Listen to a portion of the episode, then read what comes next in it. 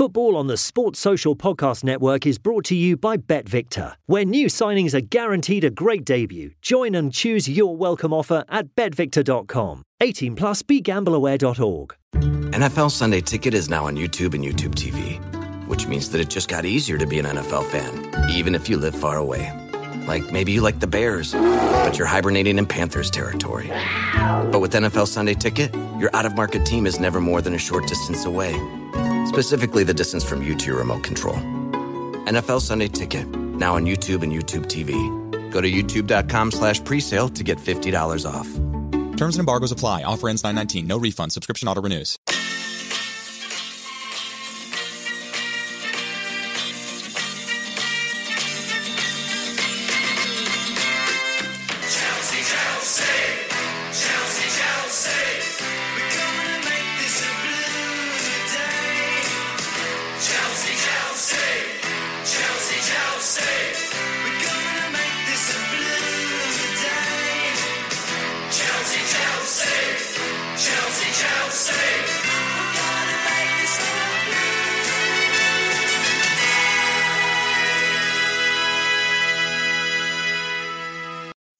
My fellow Chelsea supporters, welcome to the Blue Day Podcast. And for Chelsea fans everywhere, every day is a blue day. Yes, we are finally doing this episode for your enjoyment. And I am your host, the man with a face for podcasting, Keith Lawrence. On the show today, we will be reviewing the last two games that were held at Stamford Bridge against Rennes and Sheffield United respectively. We will have a bit of a laugh at Arsenal TV and we will explain why, and mention our upcoming guest. You may have heard of him. His name is Ron Harris. But to join me today is my special co-host.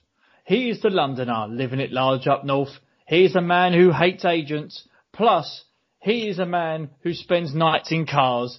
He's your friend of mine. He's Warren. Warren, welcome to the show. Yeah, thank you very much for that glowing reference. I'm still having nightmares about that. Maybe I'll have to do a little, snippet one day where I explain that. It is quite funny, but that's for another day. Today is all about, like you say, it being another blue day. A couple of really positive results for us to discuss on the show, as well as our upcoming guest, Chopper Harris, which we're obviously extremely excited about. But yes, great to be here as always. Sorry that it's a day later than usual. Where, I've had a busy weekend for obvious reasons, and so has Keith. So apologies for it being a day late, but thanks very much for tuning in as always. Yes, we'd like to thank our American listeners, who some will probably be enjoying the election results. But Warren, let's begin, shall we, with the two games that were held at Stamford Bridge against Rennes in the Champions League and Sheffield United in the Premier League. I have my notes in front of me right here. So, Warren, shall we start with the midweek game? Yeah. Well, first of all, we'll start sort of as we usually do with sort of the starting. I'm really pleased to see Reece James in now. I think that gives us. I love Dave being at right back, don't get me wrong. No issue with Dave at all. But I did like Reece James starting. I think it showed real intent. I was quite interested to see Kante, Jorginho and Mount again. Mount, this sucks off like he does every week, but he's also. There was 4, 5 or 6 really, really strong characteristics of Mason Mount last season. It was his work ethic, his positioning in attacking plays, his ability to break up the ball, linking up the play, his ability to play in 1 or 2 positions, his passing ability, obviously his engine, as always. And I was looking forward to seeing him progress and develop with them sort of skill traits that he has.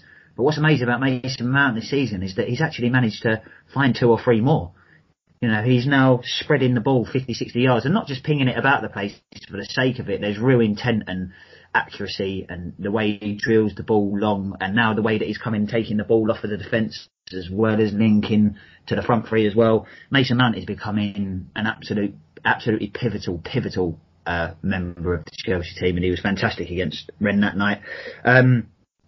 Obviously, Thiago Silva played, which I wasn't necessarily anticipating. I've quite fancied Rudiger to start, so I was a bit surprised that Silva started, but really solid game. Mendy looking solid again. And yeah, really, I've been called in for Tammy Timo, and then one other winger at least to sort of that. That's the sort of front three that I've been looking at, and that Frank sort of been working towards, I believe. And they all played well as well. Ziyech was good. Werner put his penalties away well. I was really pleased to see Tammy get his goal. What did you think of the starting lineup, Keith? From sort of Mendy through Zuma through Jorginho, who was class again. Early booking, and Jorginho really showed a lot of discipline. I know it was an easier game because of the red card, but what did you make of the lineup? And well, the Rennes game with the starting 11, it showed that Rennes were there to be beaten, and Frank is taking every game as the cup final. In my opinion, with the team selection, he's not swapping and changing 5-6 changes every week, which shows that he has faith in the majority of his squad, unlike some managers in the in the big six. James is grown into a man. Mason Mount is grown into a man, and I will be very surprised if those two go anywhere to any other club in the next 10 years. Easily in the next 10 years, James has showed such maturity at right back. For the whole time that someone like Frank Lampard is at the club, Reece James and Mason Mount, I don't think they'll be going anywhere. Certainly not until there are genuinely really, really better options. So if you imagine in 5 years' time, if Mason Mount is playing in a consistent role, the only time I could ever imagine him leaving if there was somebody better that came along. And I don't know how many people are going to be better than him in the next 5 years. Exactly. So it's a real positive. It is a shame for me personally to see Azpilicueta on the bench giving up all the time. But when you've got Reece James, I think that if it was, you know, if there was a young right back that was coming through attention in the world as a Reece James and all the rest of it, but he wasn't quite ready, I think Azpilicueta would still be in the starting lineup. I think that if Reece James was injured or had a dip in form, or for whatever reason, if Reece James wasn't in the side for 2 months, I wouldn't be disappointed that Azpilicueta played for 2 months at all. But I think that it's important for Reece James. I think Reece James not only deserves a chance, he really has proved that he's good enough on a consistent basis now that, like you say, Keith, quite correctly, that for the next 10, Azpilicueta is not going to be Chelsea's right back, Reece James is. And I think Azpilicueta understands that. It's very similar to when Kante came and John Terry was captain for the season, and Kante pulled him to the side and said, with Cahill, Azpilicueta and David Luiz, it's working so well, I can't put you in the team.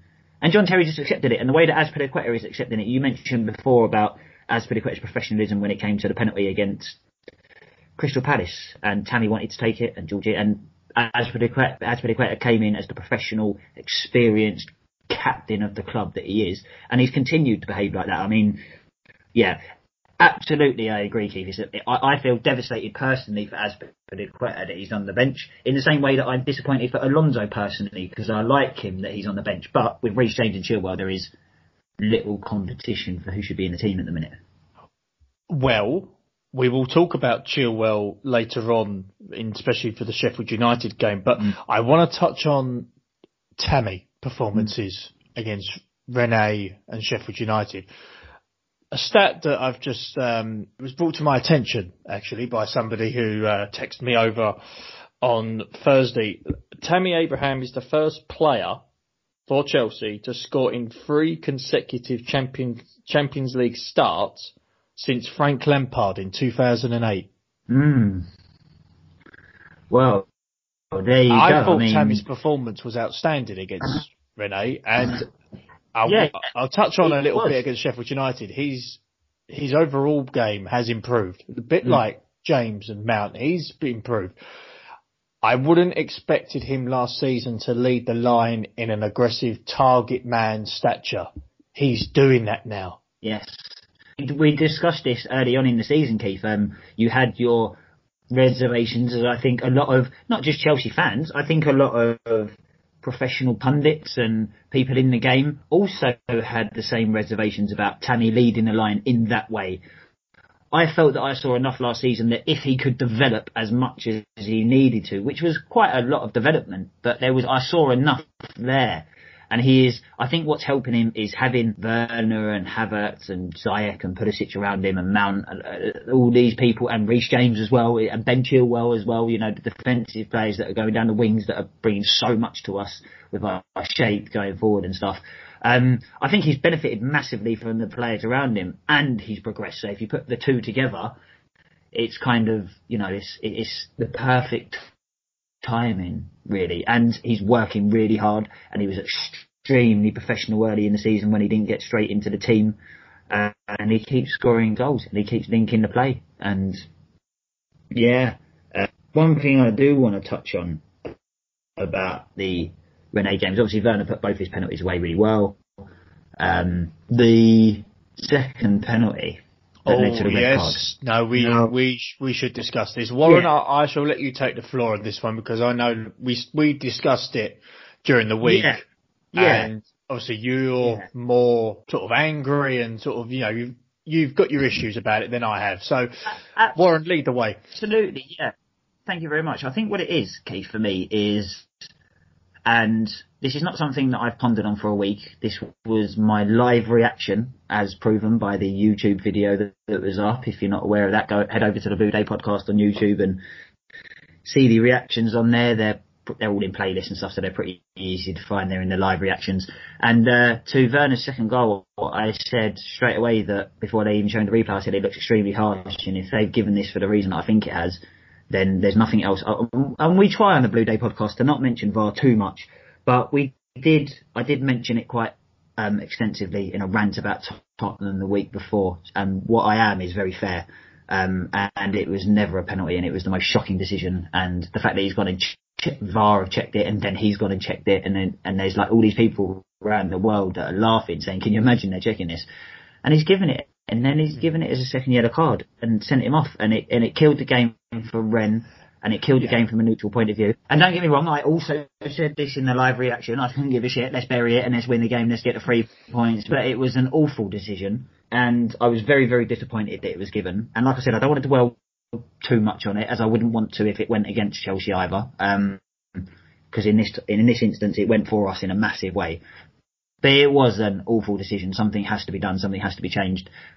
West Ham's game against Fulham this weekend, they scored a goal that, because of the interpretation of the rules, was given and probably wouldn't normally have been given and probably shouldn't have been given. And in fact, and I'm not sure that I've ever said this, but credit to David Moyes for coming out after the game and saying that it shouldn't have been a goal. If the roles were reversed, we'd be calling for offside. So I think that it's a pretty unanimous decision within football at the minute, the change regarding the rules and VAR and everything. And it was, you know, I can only apologise for what it's worth to Rennes for being the victims of it. But at the same time, I would have done the same as Timo. I would have got up and tried my best to smash the ball in the back of the net, and I would have taken the 3 points, and I would have been ruthless, and I'm glad that we were. And it led to a very comfortable performance in the second half, you know, Tammy getting his goal. And yeah, being able to make a few substitutions, take our foot off the pedal a little bit, and be in complete control of our destiny for qualifying from our group is looking very, very good now. So all in all, very, very positive, but that was a huge negative for me. The only thing I thought was a bit of a dampener was Seville winning.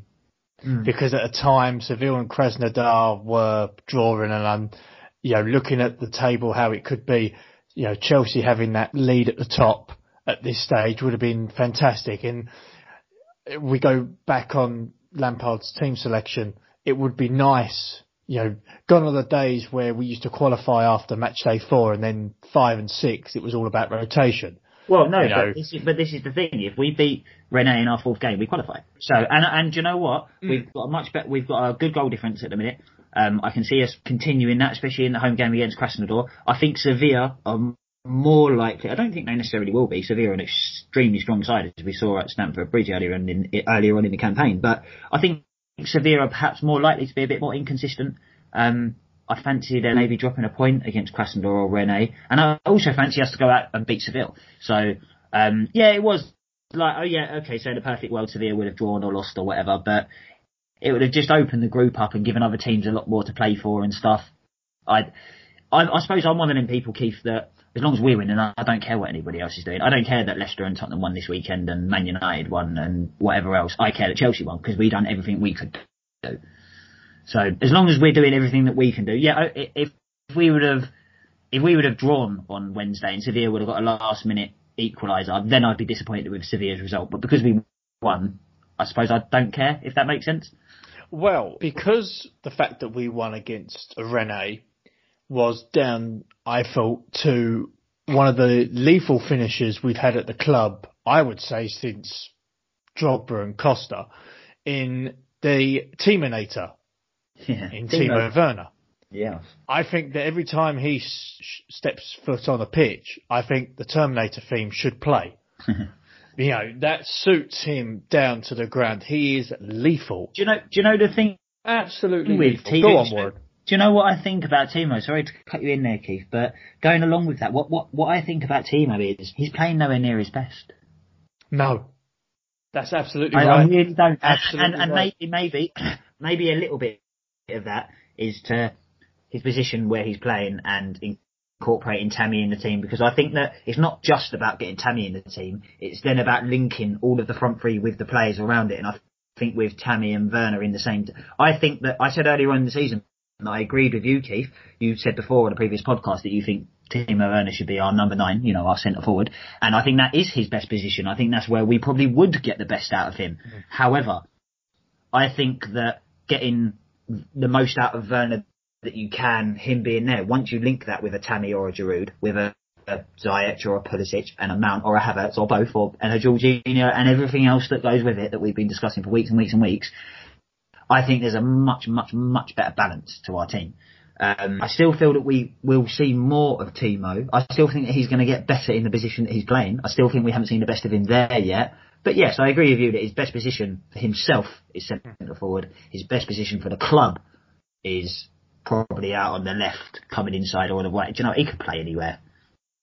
Well, he could even play on the right. Oh, yeah. He has done that before for Leipzig. So he could play a false 9 role. Can you imagine him playing 45 yards from goal for 40 minutes and then all of a sudden spinning in behind at the back and he'd be in on goal 45 yards out and no one's going to catch him?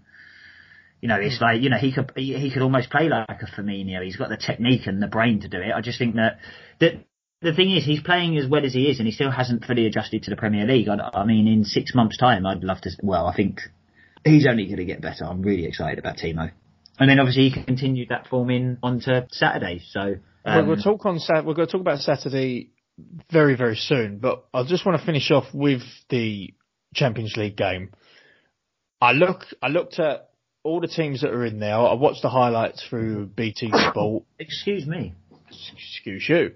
I had to mute one of the days because they had the King Penis of Punditry on with his nonsense. I looked at all the teams that are in the competition. Yes. And then I looked at our game more closely. So I've watched the Chelsea-Rennes game in depth 3 times. Yeah. People will think I'm bonkers. I know I'm bonkers. But I don't see any reason why we can't win this season. When you compare where Madrid are at the moment, Barcelona are at the moment, Bayern Munich are up there at the moment, but still prone to the odd wow. They are still prone to the odd result. Yeah. City and Liverpool. As are we, in fairness. I think, you know, in looking at it from both sides, as are we potentially, but yeah. Absolutely. Man City, Liverpool, you know, they're not pulling any strings at the moment. We're going to talk about the Premier League in a minute. We could beat Man City and Liverpool. Juventus, I think they've lost their spark a little bit. I think Ronaldo's getting older and I think that's showing. PSG don't look the same without Silva. PSG do not look the same at all. And there's even talk of their manager getting sacked. Yeah. I think there's going to possibly be such talk in January about Neymar and Mbappe as stuff as well. I think that they're going to be on the move next summer, and that's all going to start in a way in January. So, again, I'm not saying we're the finished article. I'm not saying at all that we're favourites and we should be considered favourites. But I think we should be considered as contenders. I think that we're a bit of a dark horse. Yes. You know, Lyon last season in seasons gone by, You know, you've looked at certain perhaps Eastern European or Russian teams that have done quite well. And I'm not comparing us to them because I think we're better, but I'm just saying, you know, a bit like a Porto under Mourinho and Leipzig, you know, a bit of a dark Ajax. Yes, exactly. Leipzig, Ajax, yeah, you know, very, very good examples. Lyon, I really enjoyed watching Lyon last season. In that mini Champions League tournament that they had, obviously they played sort of three games quite close together. And it was all on TV, so I managed to... And I don't catch too much of the French league these days because of the competitive depth in the league. But Lyon looked really, really good. And I remember Pep complimenting them quite a lot over a couple of seasons, and they had like the same manager and the same sort of setup for a couple of years. Good side, Lyon. Mm. So that's the Champions League out the way with for now. You know, it'll be a positive result, wasn't it? Huge positive result, you know, and even the performance was fantastic. Evidently... rolled over to Saturday. Yes. Now, Warren, I know you didn't watch the game live because you was indisposed, shall we say. Well, I was at work. Well, to be fair, like, I was at work technically earlier that day. You was, but as you rightfully said to me afterwards, there was no way you was going to make the game. However, I made notes because I watched the game in its entirety, unlike some people.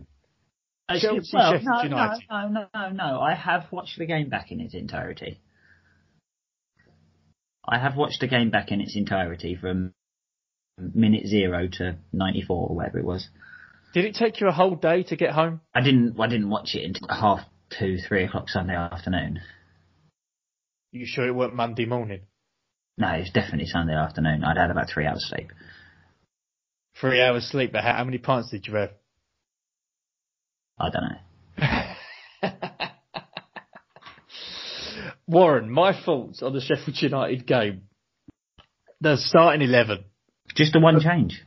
Just the one change. Didn't make any major difference, though. Kovacic in for Jorginho. Yes. The defence looks more assured. Mm. Just a little bit switched off for the first one. However, it was a nice move. It was a nice move from Sheffield United. They worked on that. And do you know what? It's very, very easy, right? Especially when, I know that we've been better at the back recently, but it's very, very easy to point out, especially when a team has had its moments, oh, that was a bit poor from the defence. But, and I'm not just being positive, if I'm just looking at it from a football fan's point of view, what a lovely goal from Sheffield United. You know, it was a really well worked move. It was a nice stick at the end as well. I hated it. Well, I hated it. It was shit. No, it wasn't bad defending, though, I don't think. A little bit switched off, perhaps, but it was a really nice move from Sheffield United. We can say that. We won 4-1. It was great to see Kante as the anchor man. Yes. Front three have been affected so far. Let's keep it going. That was my first note before the kickoff. Yes. Fluency. During the game, I thought we started well, but we wasn't clinical.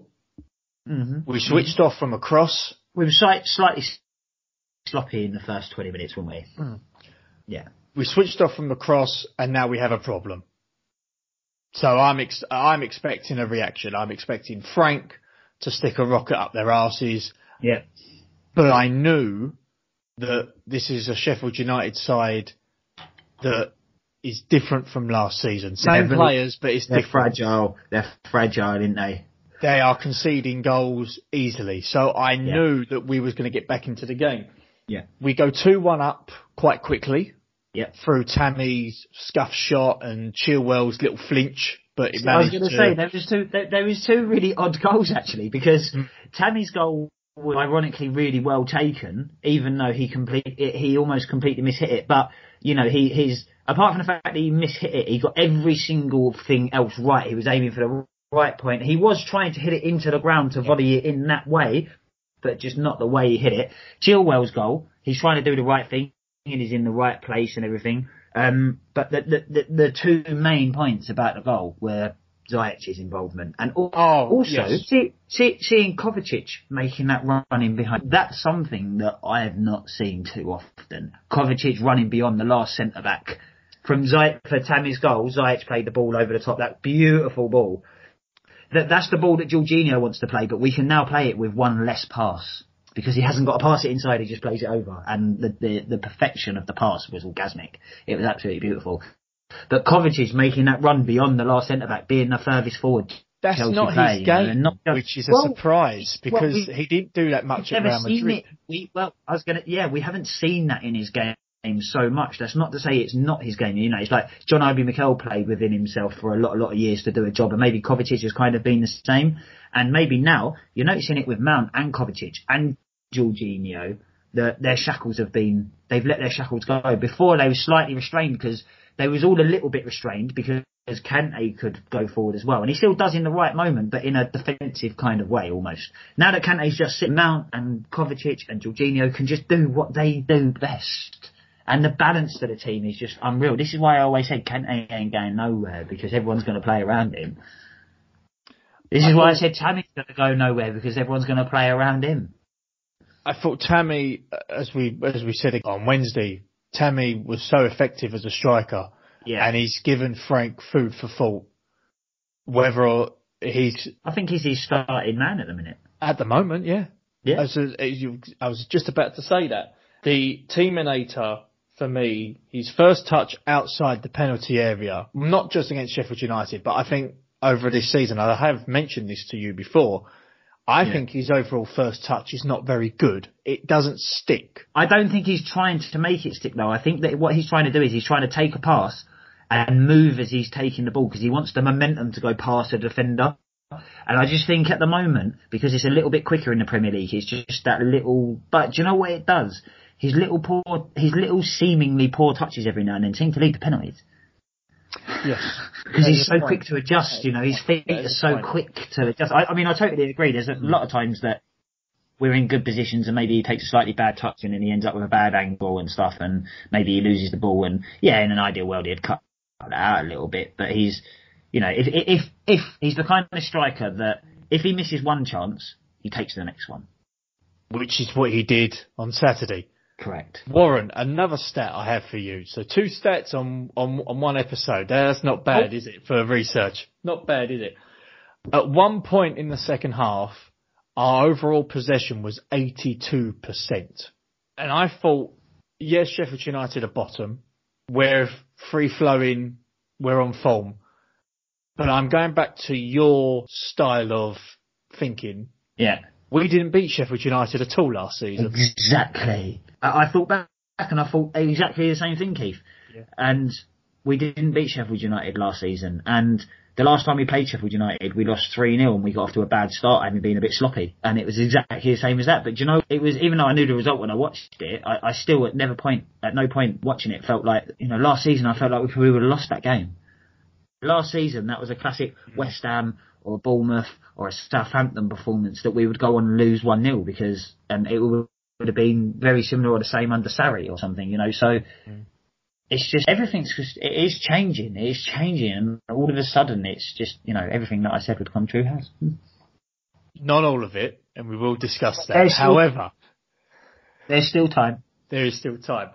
I want to talk about Thiago's goal.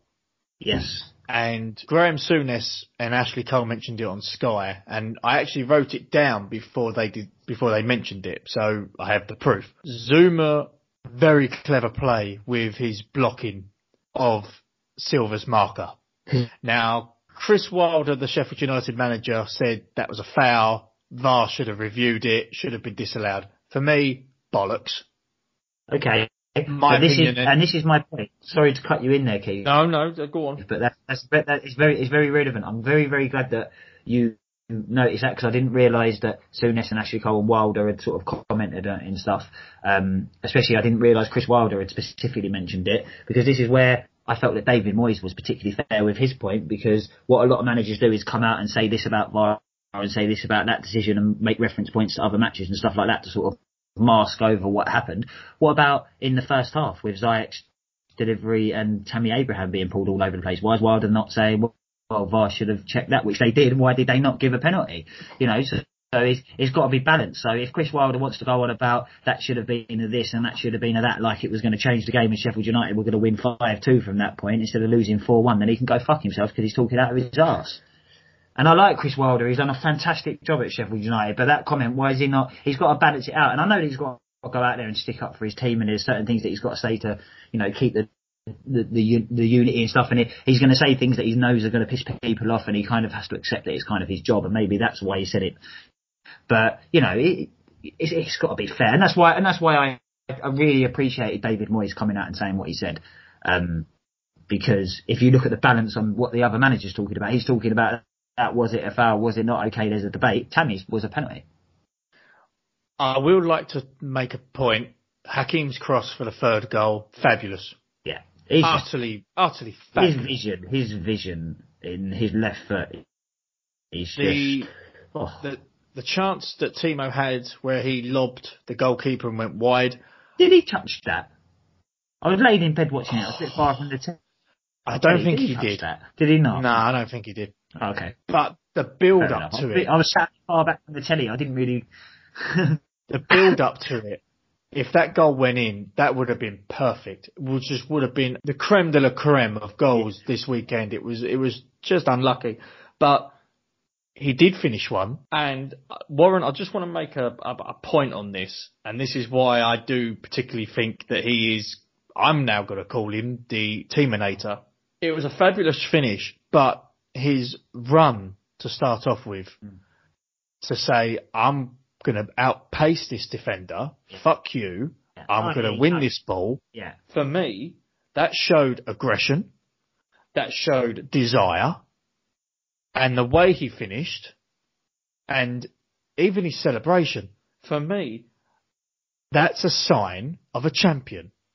Do you know what I would like Sky or BT? It's not something, unfortunately, I don't think would be very readily available information-wise for us, but I'd like Sky or BT to show Timo Werner's acceleration, you know, the rate at which he accelerates in the 10th minute or in the first 10 minutes, compared to the last 10 minutes, because there's no doubt that a defender that's getting moved around a lot, he's going to have a certain amount of fatigue and his legs are going to be like a little bit heavy or whatever. And even if he can accelerate pretty quickly, you know, Van Dijk can accelerate very quickly at the end of a match, or Robertson or Trent Alexander-Arnold. I'd like to see how much they drop off in a very intense game compared to Timo Werner, because he looks quicker at the end of the match than he start, and that's still fade.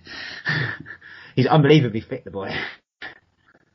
He's like Mason Mount in that sense, or a Kante. They look the same at the end of a match. Reece James is very similar. They look the same at the end of a match as they did at the start. They're unbelievably fit. We created a lot of chances against Sheffield United as well. Did we have about 20-odd shots? Something in the region of that, absolutely. 750-plus passes, nearly a 90% pass accuracy, conceded very few fouls. I thought it was very, very good. I thought it was a bit unlucky to not get the clean sheet. Maybe we should mention that. Mendy conceded his first Premier League goal, wasn't it? Yeah, little bit annoyed with it, but I will forget about that because we scored 4.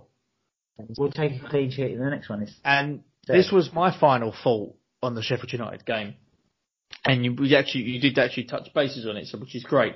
It was a fantastic win. To come from 1-0 down in any game in the Premier League, in this day and age, shows character.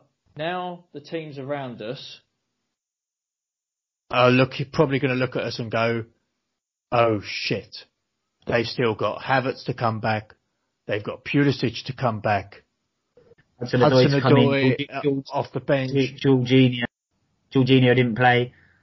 You know, and we're going to sort of touch on it complete this segment. But Warren, I asked you about the Champions League, you know, and I thought that there was a chance we could win it. There's no reason why we can't win the Premier League this season. I know it's going to sound crazy to some, because people will go, oh, here we go, plastic Chelsea fans, we win one week and they think that we're... I'm looking at our team. Yeah. I look at how Frank is developing the young pups who are now turning into men. But I'm also looking at the teams around us. I fear Leicester more than I do Tottenham. City, what have you got this season? Well, Leicester have been there and done it. Tottenham haven't. Man City, what have you got? Is the manager going to be really... Is he going to leave? Well, so that's exactly what I'm saying. Is he going to want to stay? Because his contract's up at the end of the season. Is he going to only stay if they get Messi or something? Jurgen Klopp How long Van Dijk out for could be till the end of the season, could be until start of next season. We don't know. Man United are nowhere near. I would say we are better than Man United at this moment in time. Yeah. Arsenal, we're going to talk about them in a minute. They're not even... I actually fear Wolves and Brighton more than I do Arsenal at this moment. So, Warren, again, this is going to sound bonkers to some. I am not drinking, honest. I think we could win the league this season. Yeah, It would not surprise me if we don't. Yeah. I think that we're closer to winning the league. I still think that we're at where I expected us to be at in terms of our progression and how well we've started to play and how we've sorted things out. I did say early on in the season when we was having some negative results and negative performances and a lot of negative comments about and around the club and the players and the manager and stuff and individual players and as a team, I did say that I saw us turning the corner and getting to kind of where we're at now. I think what's helped is the fact that, like you say, Man City and Liverpool and certain other teams are not blowing the league away like they did last season. So I think that we're closer because of the situation of other teams not running away with it. So I think a combination of them two things as being in a visual. We was that far away, now we're only half as far away, but we've only got 25% better, but the rest of the league might be a bit worse as well. So it's sort of brought us in even more. And there are a lot of random results going on. I watched the Liverpool City game yesterday, and Liverpool were probably the better side still, even without Van Dijk and stuff. So maybe I'm a little bit more fearful of Liverpool than I am City. Liverpool have already got a few more points on the board and stuff. I agree with the other teams. Like I say, Leicester have been there and done it. Tottenham haven't. They'll drop off. They'll get an injury or two, I should imagine, or they'll get bored of playing for Mourinho, like most people do. So I don't fear them. And Arsenal, like you're going to talk about now, the Arsenal TV. I'll tell you what, you need to check that out on YouTube and that. I mean, you need to obviously get over to the Blue Day podcast and see all the reactions and see the obviously with this podcast will be out this week on YouTube and iTunes and Facebook and everything. So find us on there, the Blue Day podcast. But the Arsenal TV one, it was pretty funny because the funny thing was I kind of agreed with everything that they were saying, and that's what was really funny. That's what, because when a fan is going to take the piss out of it, like I know we sort of have good banter and stuff, but we don't necessarily really directly go at a team and take the piss and like dissect their performance and take the piss. But if we was to sit here and take the piss out of Arsenal's performance against Aston Villa, almost trying to make like a I don't even know, just like a joke video saying like, oh, this is what we would do if we was just to take the piss out of a team's performance. That's what the Arsenal fans are doing, because they just absolutely ripped every single segment of the club to pieces in the most hilarious way. For those of you that are probably wondering why we are discussing them Herberts over at North London, and for those who have never seen Arsenal Fan TV, we're not plugging them. We're not saying go, by all means spend 5-10 minutes of your life watching them, but if you've got at least 2 to 3 minutes and you need a laugh, go on Arsenal Fans TV after a defeat. They are the most idiotic, stupid Herberts I've ever come across on social media. These kind of people, and I'm not sort of shouting my God, I've got a frog in my throat. I'm not giving Arsenal any praise at all, but Arsenal Fans TV is a disease on Arsenal Football Club, because for me, that's not proper Arsenal fans talking. They're doing it to get ratings. They're doing it to get reviews. You know, I know a couple of Arsenal fans, they can't stand that channel. They can't stand the people there. And it's funny to watch them when they lose. And it's like... The thing that got my goat was someone sent me the video of them after the FA Cup final when they beat us. They're laughing that Christian Pulisic got injured, and they're saying, oh, let him die. Let him break his leg. He's no good. We'll never have him at our squad. We're better and all this shit. We take the piss out of people, Warren. I would never wish any ill will to anybody. You know, that's not my style. That's not what the Blue Day podcast is about. We will take the piss out of people, but we'll never go down that strength. And they can give it but they can't receive it. And for me, and I know, you know, I don't want to talk too much about them, but for me, they're just a pile of wankers, if I'm being perfectly honest. You know, Warren, you mentioned it as well to me earlier, that they go and beat Man United last week. Yeah. And all they're talking about is, oh, that doesn't matter now because we've lost today. That doesn't matter. It's just a lack of intelligence with that cluster of people. Warren, I mean, I know you might have a comment for me, but Jesus Christ, these are the kind of people for me that are bringing certain clubs down. And I think, well, my comment on it is that I don't want to talk about individual people. I don't want to talk about individual people. Like I said, I found it quite funny because they kind of reviewed it as you would imagine a Tottenham fan would review it, just completely taking the piss and dissecting the whole game. I wasn't aware of the interview where they wished injury on Pulisic, and if they wished that he broke his leg, obviously that's just like ridiculous. But no, I wouldn't necessarily talk about them personally. Necessarily, they can do whatever they want, and you know their audience will be.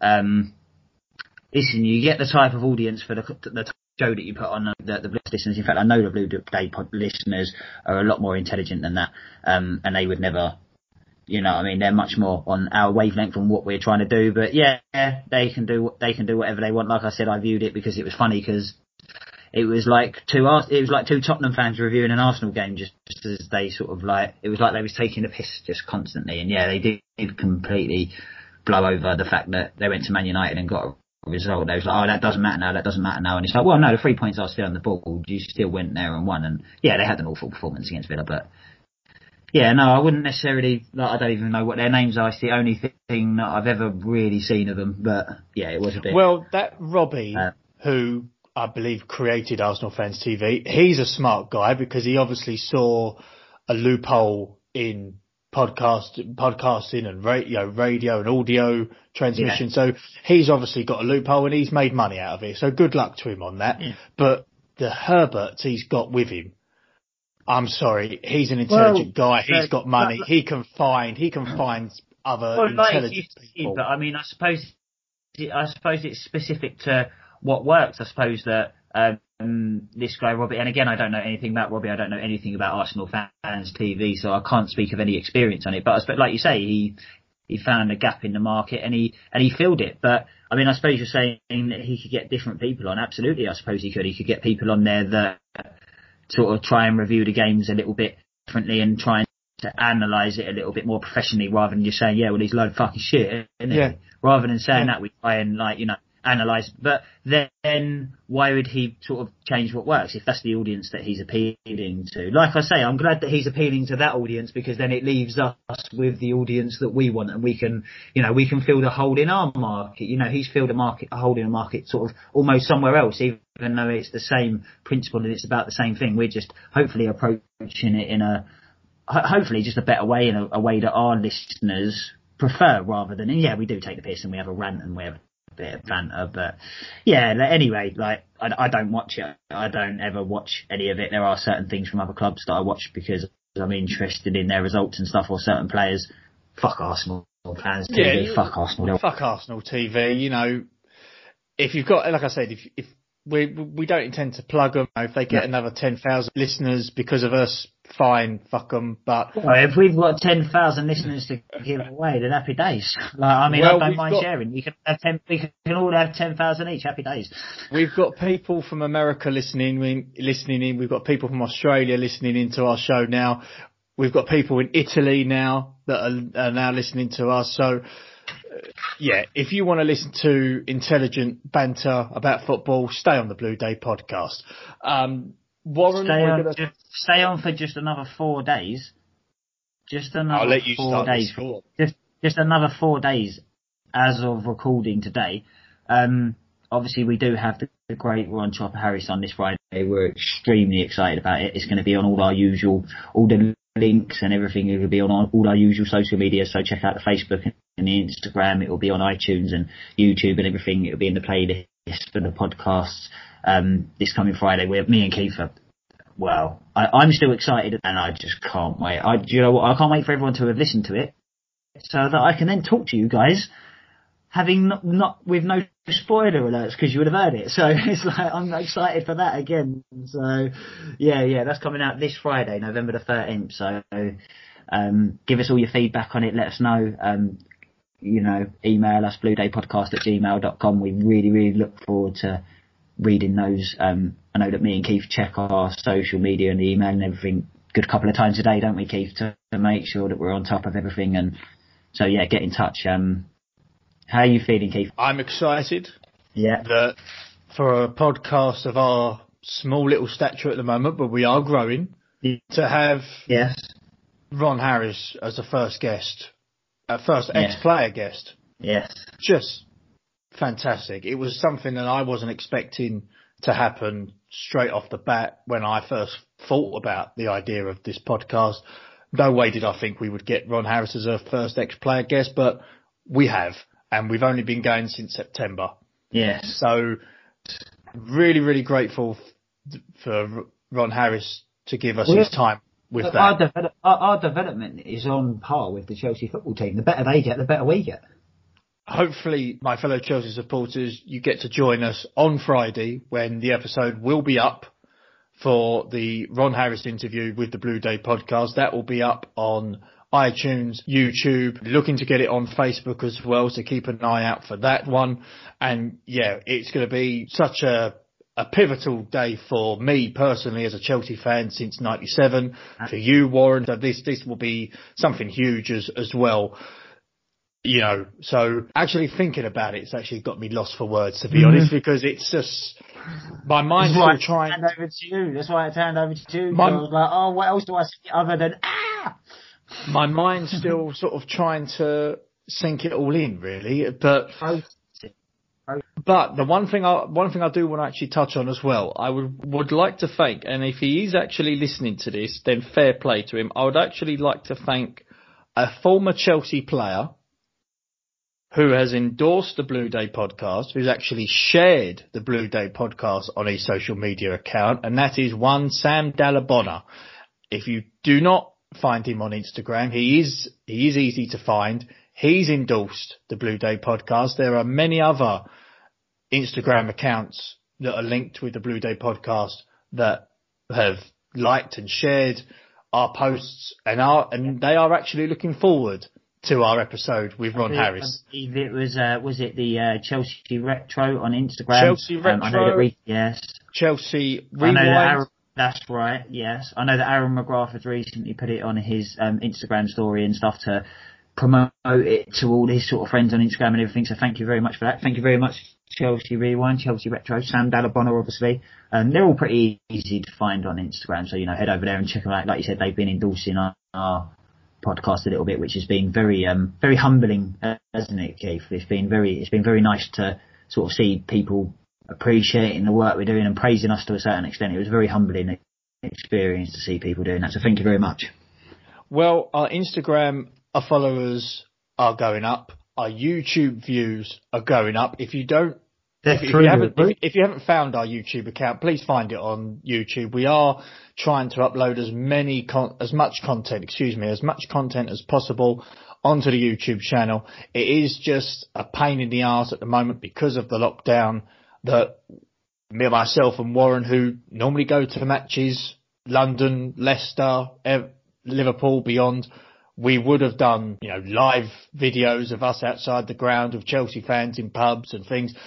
You know, that was the idea that we had going. Unfortunately, because of the lockdown, that's had to be delayed, but hopefully in the coming months, it'll most likely be next year, but in the coming months, something will change.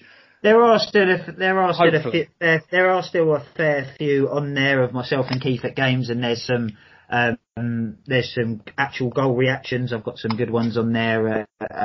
Tottenham in their first game in their new toilet last season. I know you've got some really good Champions. I know you've got some really good Champions League and FA Cup ones on there. So yeah, get over there and check it out. Do you know what? It's one of them things that, you know, going to the games and you're missing the war or the crowd and stuff, and you just want to watch all things Chelsea, so just, you know, head over there and just click play and let them run through, and, you know, leave us a like and a comment if you're, you know, positive or negative, funny or not, you know. All feedback is more than welcome. We appreciate all the feedback. So, yeah, get around it, you know. It shows how much support we have for the channel, and it's, like I said, it's very humbling and very motivating for myself and Keith to see our views on YouTube and iTunes going so high and stuff. So thank you very much for that. Well, Warren, I've just received, well, we've actually got breaking news. I've just received a confirmation email. We've got Ron Chopper Harris on the show. I'm not going to say too much, but I can announce that we have a second guest that is now confirmed for the Blue Day podcast. Ex-player guest. An ex-player guest. Yes. It's signed, sealed, and it will be delivered. Do I not know this? Because I'm a bit confused here. What's going on? Oh, you know it all right. Are you sure? Yes. Oh, okay. He is a Premier League title winner with our club. And that is the only clue I will give to our listeners at this moment in time. More will be announced in the coming weeks. But I'm excited over this. And I'm hoping, and I'm not hoping because I know that there are many, many fans that will be excited for this one. So that will come out in the next coming weeks. But Warren, at the moment, Chelsea are going well. The podcast is going well. We still want more people to subscribe on iTunes and Facebook and Instagram. But the fact that we've only been going for 2 months, it's pretty fucking decent. Well, of course, yeah, we're brilliant. like our club. The thing is, it's hard to make... The thing is, right... Content is all about subject matter, right? And Chelsea are the best. So to be honest with you, if we did anything other than the best, then it would mean that we was really, really, really shit, because our content is brilliant to start with, because Chelsea create our content. So thank you, Chelsea, well, I guess. Thank you, Roman. Thank you, Frank. I will end it on this. If our club weren't Chelsea, we'd probably end up like Arsenal TV. Yeah. So on that lovely note...